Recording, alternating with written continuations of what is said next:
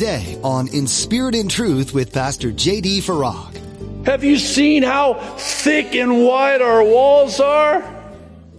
Have you seen how impenetrable we are? There is none like us. This will never happen to us. Peace, security.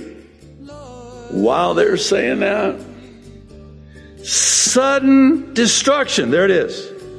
The thing about sudden destruction is, it's destruction that comes suddenly. You're listening to In Spirit and Truth, the radio ministry of Pastor JD Farag of Calvary Chapel, Kaneohe. Pastor JD is currently teaching through the book of Isaiah. Paul in Romans said to not think more highly of ourselves than we ought. And Pastor JD shows us today that the pride of Babylon came before its fall. It's important to keep our pride in check. When we believe that we are well established and in control of our destinies, a fall will come to help us see the truth clearly. Now, be sure to stay with us after today's message to hear how you can get your own copy of today's broadcast. Subscribe to the In Spirit and Truth podcast or download the In Spirit and Truth iPhone or Android mobile app. But for now, here's Pastor JD in the book of Isaiah chapter 47 with today's edition of In Spirit and Truth. Verse 8, therefore, hear this now. You who are given to pleasures, who dwell securely, who say in your heart, I am, and there is no one else besides me. I shall not sit as a widow, nor shall I know the loss of children. But, verse 9, these two things shall come to you in a moment, in one day, the loss of children and widowhood. They shall come upon you in their fullness. And here's why. Listen very carefully. Because of the multitude of your sorceries. Hang on to that word. For the great abundance of your enchantments. In other words, Babylon, this judgment, this prophecy concerning this judgment that will come upon you will come at a time when you think, man, nothing's ever going to happen to us. Who's like us? Look at this as, just ask this king about it. Look at this great Babylon I have built. My hands have built. Big boo-boo. Oh, really?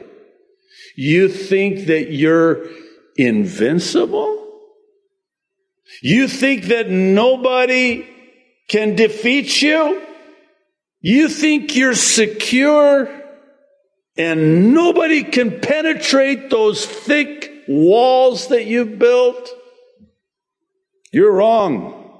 It's going to come, and not only will it come, it will come in fullness, and not only will it come in fullness, it's going to happen within a 24-hour period.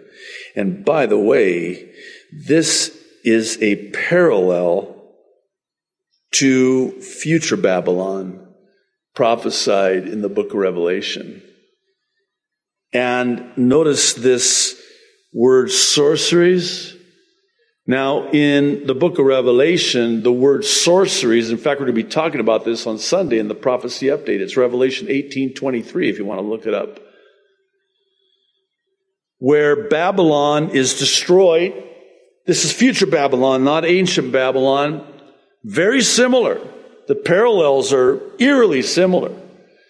But the judgment on Babylon, and Babylon will fall because they deceived all the nations with their sorceries. And in the original language of the Greek New Testament, that word sorceries is pharmakia, where we get our English word for pharmacy or pharmaceuticals. I'm going to leave that one right there. It should be noted that Babylon then was steeped in Satanism and the occult. And we're going to see this in a moment, the practice of magic arts, magic potions. They were sorcerers. They were witches. The multitude of their enchantments, and they would cast spells on people. Very satanic. Hey, nothing has changed. It's just got new wrapping paper on it. Something else to keep in mind here, and this is something else I think about often, especially as of late. I think you'll see why here in a moment. We know that God is the same yesterday, today, and forever, but have you ever thought about it like this, that Satan is the same Satan back then as he is today? I don't want to weird you out. I mean, some of you are like, ooh, I don't want to do that, but you know, I think we can go to one extreme or the other, and I think either extreme is unbiblical and unwise. But on one side, we can say Satan is the opposite of God. He's not. He's not all-powerful. He's not omniscient or omnipresent or omnipotent. But then we can also go to the other extreme and dismiss just how powerful he really is. He's been around a while. Here's an example. I'll just use this one. There's a satanic group called 9 Inch Nails. I don't know if you've heard of them. This is back in the, I want to say maybe the 80s or the 90s, but very satanic. In fact, their album covers oftentimes would depict a crucifixion of a monkey on a cross. So blasphemous. 9 Inch Nails is the name of the group. Very satanic. They sold their souls to the devil for riches and fame. And what's interesting about that is, why 9 inches? I'll tell you why. Because the nails that they pounded into the hands and the feet of the Savior were not nails like we would know nails. They were spikes, and they were believed to be 9 inches in length. And if you think about it, they would have to be in order to get through the bones and into the wood. 9 inches. That's where they got that. Because, by the way, Satan was there. I know this might be shocking, but Satan was there at the crucifixion. He probably even knows the manufacture of those 9-inch spikes that were put into the Savior. So why do I point that out? Because he's the same Satan today with the same sorceries and witchcraft and occultism and Satanism and all this demonic occultism. It's the same Satan. He's got some much better technology today than he did back then. But it's the same Satan, the same sorceries, the same practices. And real quick, just one last thing. It is so striking to me, the specificity of that prophecy in Revelation concerning future Babylon, chapter 18, verse 23, because the fall of Babylon is specific to how they deceived not just the Jewish people, not just the Jewish nation, all nations. And we're even told how they deceived all the nations of the earth. They used pharmakia to deceive all the nations on the earth. And this prophecy concerning future Babylon, there's actually two Babylons, 17 and 18 Revelation. But this prophecy concerning this future Babylon will be fulfilled during the 7-year tribulation. And Babylon will fall because they deceived all the nations with their sorceries.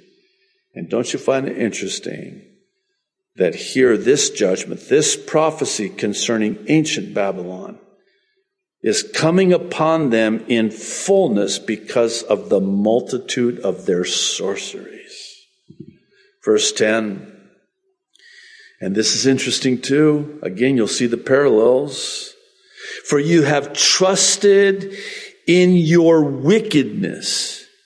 You have said, no one sees me.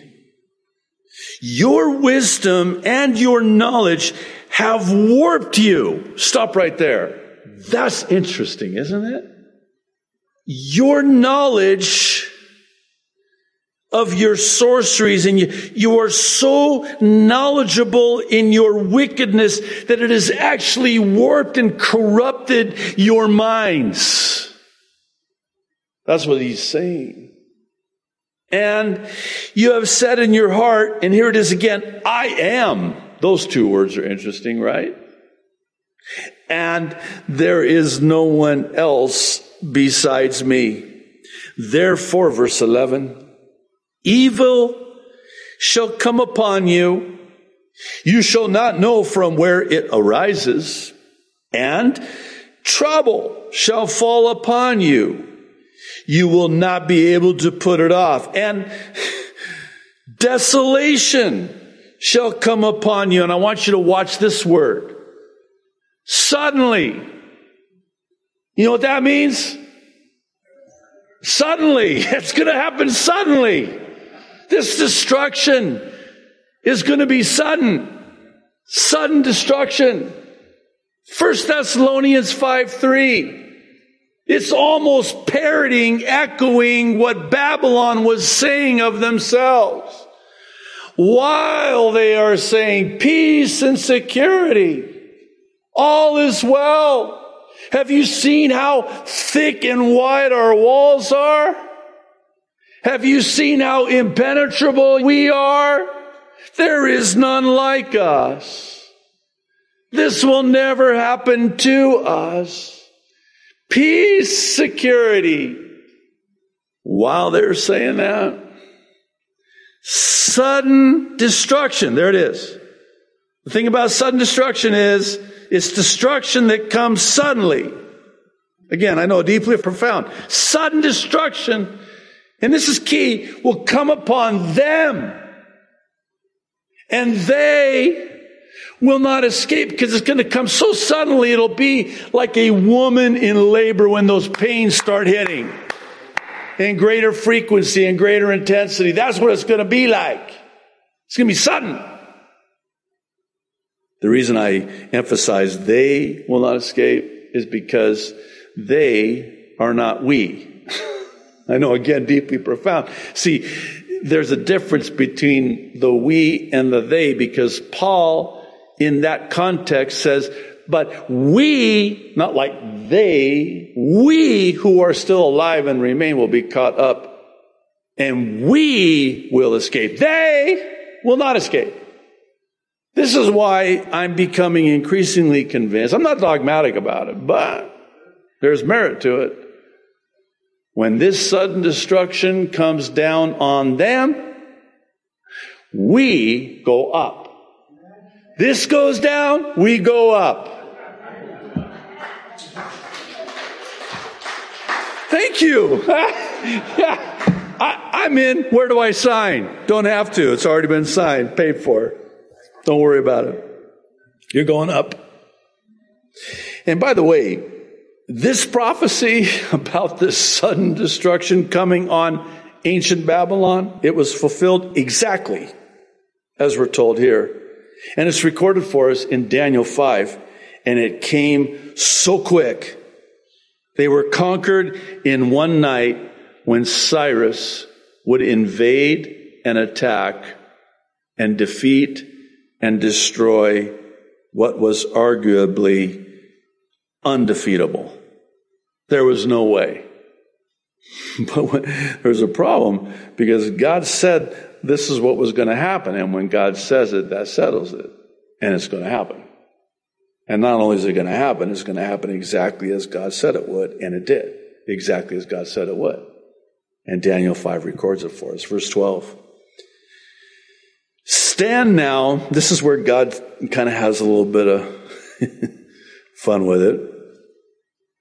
Stand now with your enchantments and the multitude of your sorceries, in which, and this is interesting, you have labored from your youth. Translate it, all your life. This is since you were young. You've labored in these practices, these sorceries, these enchantments. And then he again sort of taunts them and says, perhaps you will be able to profit. Perhaps you will be able to prevail. Not. Not is not in the original. Verse 13. You are wearied in the multitude of your counsels. Let now the astrologers, the stargazers, look at this list, and the monthly prognosticators. Isn't that the horoscope? Oh, nothing new under the sun. The monthly prognosticators, let them stand up and save you from what shall come upon you. I mean, you're looking to them. You've labored with them since you were young. You're trusting in them. Yeah, maybe you will prevail. Maybe they will deliver you from what's coming upon you. I mean, let's ask them. I mean, that's really what, that's why you'll forgive me for seeing the humor in this, but that's what verse 13 is. It's an invitation, really. God, through the prophet Isaiah, is saying, hey, let's give them a chance. Go ahead. Go ahead. Come on. Come on. Astrologers, come on. You guys come. Stargazers over here, come on. Monthly horoscope prognosticators, you guys, get over here. Come on. Gather round.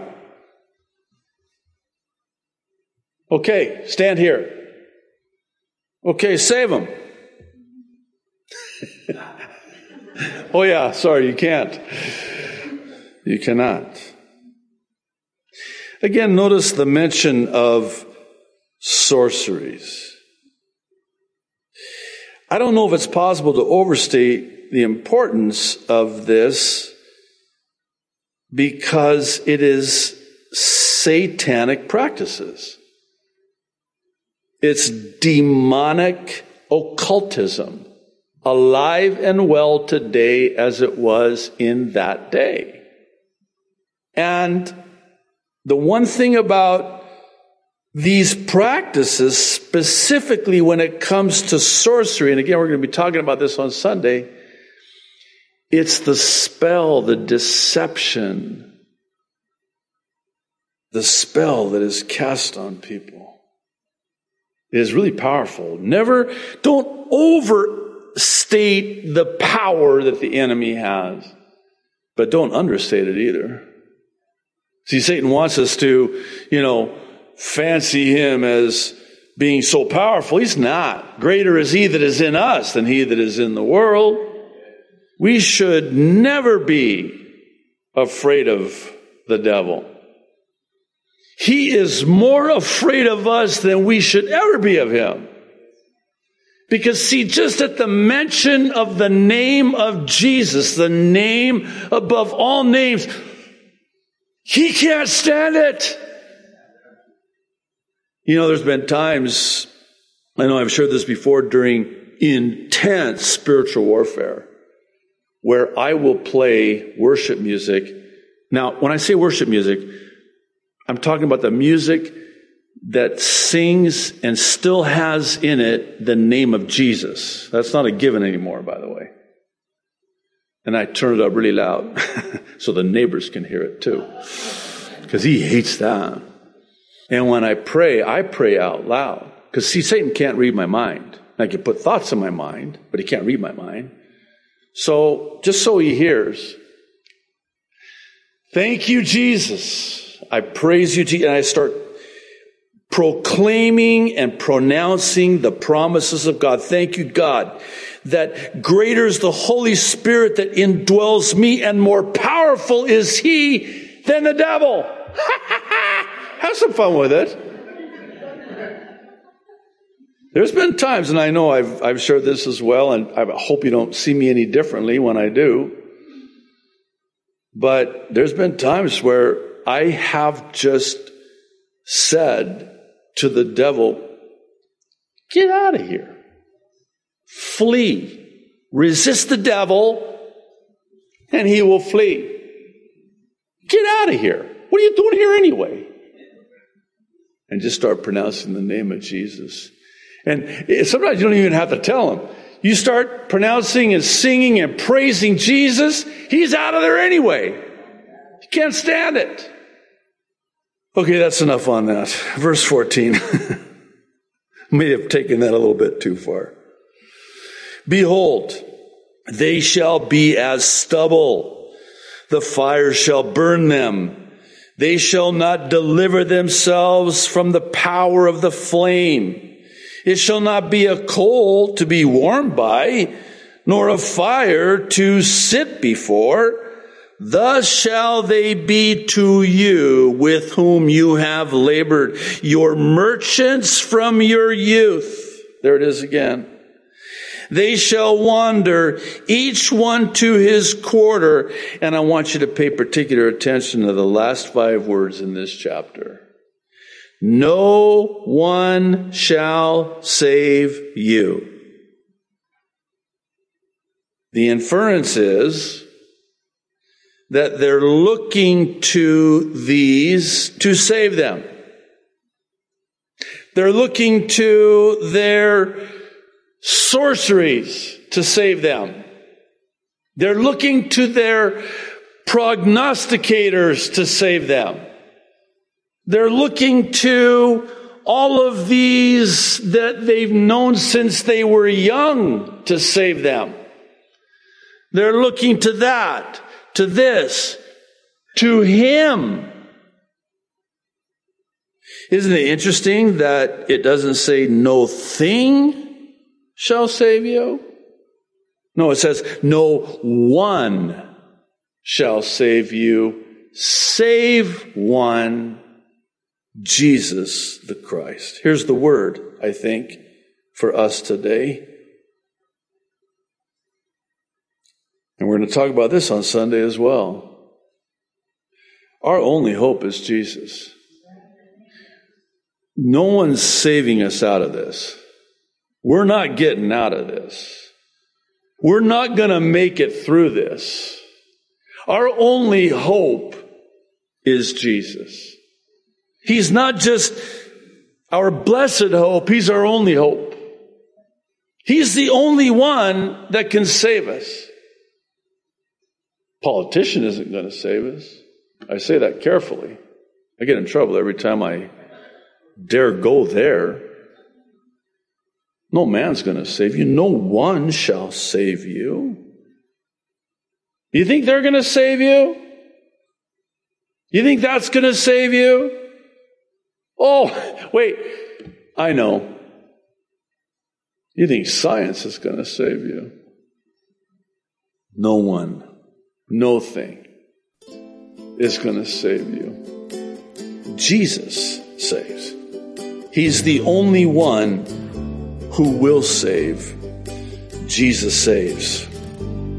You've been listening to another edition of In Spirit and Truth. Thanks for tuning in to study the Word of God.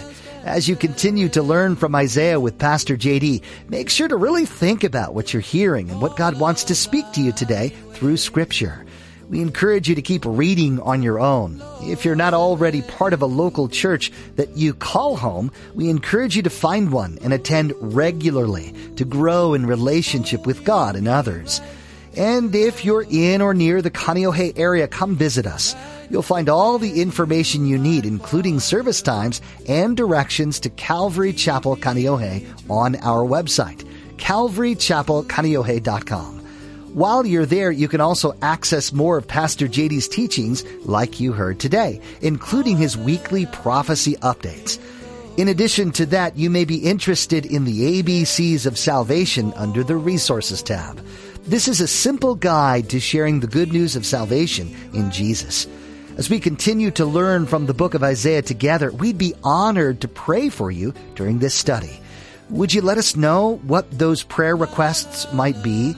Just fill out the contact form under the About tab at calvarychapelkaneohe.com, or come find us on social media. There's a link to our Twitter, Instagram, and Facebook pages on our website.